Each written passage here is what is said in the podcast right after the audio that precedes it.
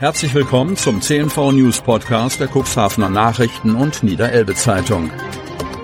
In einer täglichen Zusammenfassung erhalten Sie von Montag bis Samstag die wichtigsten Nachrichten in einem kompakten Format von sechs bis acht Minuten Länge. Am Mikrofon Dieter Büge. Herzlich willkommen zu unserem ersten Podcast im neuen Jahr zweitausendvierundzwanzig. Dienstag, zweiter Januar. Kampfhunde werden hoch besteuert.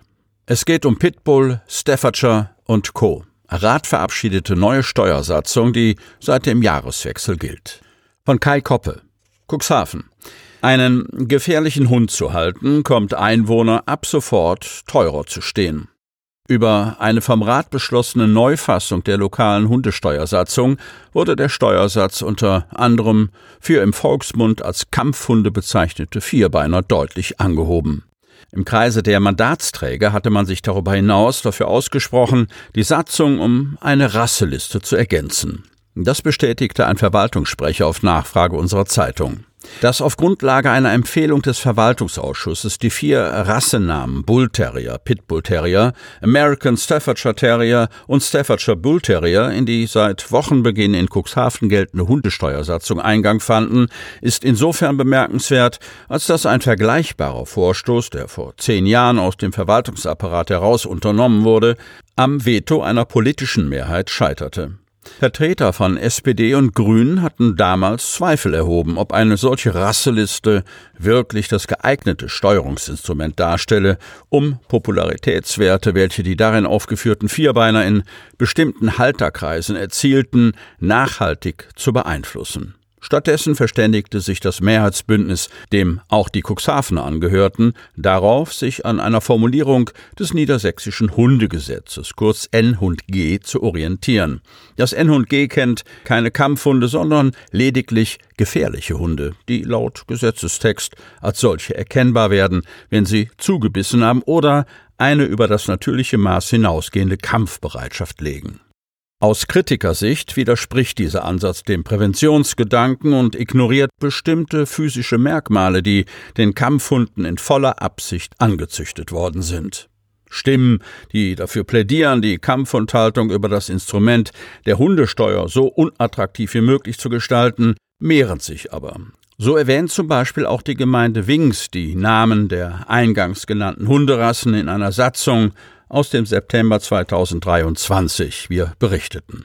Die Stadt Hannover nennt die sogenannten Listenhunde ebenfalls beim Namen, um sie per se als gefährlich einzustufen. Für einen gefährlichen Hund müssen Halter in der Landeshauptstadt eine Steuer von siebenhundertzwanzig Euro im Jahr berappen. Ein Betrag, wie er in der aktuellen Debatte um die hiesige Hundesteuersatzung in exakt derselben Höhe auch von der Cuxhavener Stadtverwaltung vorgeschlagen worden war.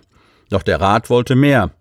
Einer Finanzausschussempfehlung folgend erhöhten die Mandatsträger den Steuersatz für gefährliche Hunde über einen Ergänzungsantrag auf neunhundertsechzig Euro im Jahr. Kreuzungen aus Pitbull, Staffordshire und Co. fallen ebenfalls in diese Steuerklasse, genau wie all jene Vierbeiner, die durch besonders aggressives Verhalten als gefährliche Hunde aufgefallen sind. Waldbesitzer gegen den Bike Trail. Trotz Widerstands fördert Gemeinde das Projekt Aktiverlebnis und Sportwald. Von Wiebke Kramp. Wingst.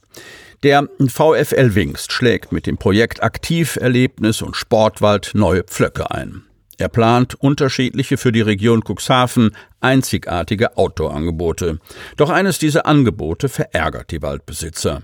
Der VfL schafft mit seinem Projekt für die Mitglieder sowie für die Allgemeinheit unterschiedliche öffentliche Angebote, sich in der Natur an frischer Luft zu bewegen.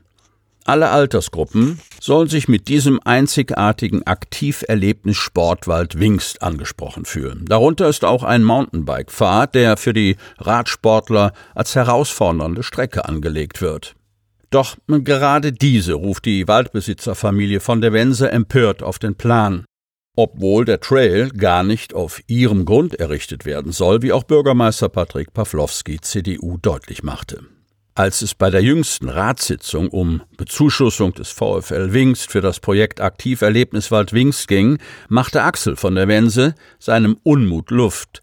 Er ist in Sorge, dass vor allem die Mountainbiker nicht auf dem Trail bleiben. Bereits jetzt gebe es schließlich Probleme mit Mountainbikern. Es gibt bei uns im Wald immer mehr illegale Trails. Das wird ein zunehmendes Problem. Es wird vieles kaputt gefahren und sie benehmen sich oft rücksichtslos. Wir bekommen das auch von Reitern und Erholungssuchenden mit, die sich erschrecken. Man wisse aber um den Bedarf gerade nach solchen Strecken, so Bürgermeister Pawlowski, und in diesem Fall gehe es darum, den Mountainbikern Angebote zu schaffen, sich legal im Wald zu bewegen, ohne dabei den natürlichen Wald zu schädigen. Dafür sollen nach Plänen des VfL Wingst auch die Mountainbiker aus der Region angesprochen und offiziell mit in die Planungen und Betrieb eingebunden werden. Michael Schlobohm, S P D-Sprecher und VfL-Vorsitzender, machte zudem deutlich, dass die Kofinanzierung durch die Gemeinde wichtig sei, um auch die anderen zugesicherten Fördermittel zu generieren und das Projekt überhaupt verwirklichen zu können. Der Aktiverlebniswald Wingst ist ein groß angelegtes Projekt für die Allgemeinheit. Es bietet im Gebiet zwischen Waldspielplatz und Wasserwerkstraße verschiedenen Zielgruppen fünf unterschiedliche Bewegungsangebote. Beim rund eins Komma fünf Kilometer langen sogenannten Gehirnjoggingpfad stehen neben Bewegung kleine Denksportaufgaben an. Er ist gedacht für ältere Menschen, Kinder und Familien. Der Achtsamkeitspfad lädt dazu ein, die beruhigende Umgebung mit allen Sinnen zu genießen. Die Bewegung steht beim Waldsportpfad im Mittelpunkt. Mensch und Hund können gemeinsam den Agility-Pfad ausprobieren. Und schließlich der Mountainbike-Pfad. Er lädt zu einem legalen, rasanten Waldabenteuer ein. Der Sportverein hat vor, besonders den Waldsport und den Mountainbike-Pfad für regelmäßige eigene Angebote zu nutzen.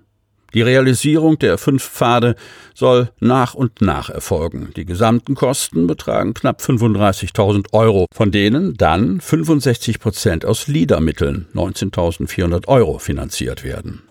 Eingerechnet in die Pläne sind aber auch Zuschüsse von Gemeinde und Landkreis zu jeweils rund viertausendvierhundert Euro sowie Eigenleistung des Vereins in Höhe von mehr als sechstausend Euro. Der Gemeinderat Wingst stimmte seiner Förderung mit großer Mehrheit bei einer Gegenstimme und einer Enthaltung zu. Sie hörten den Podcast der C N V Medien. Redaktionsleitung Ulrich Rohde. Produktion Win-Marketing, Agentur für Podcast-Produktionen.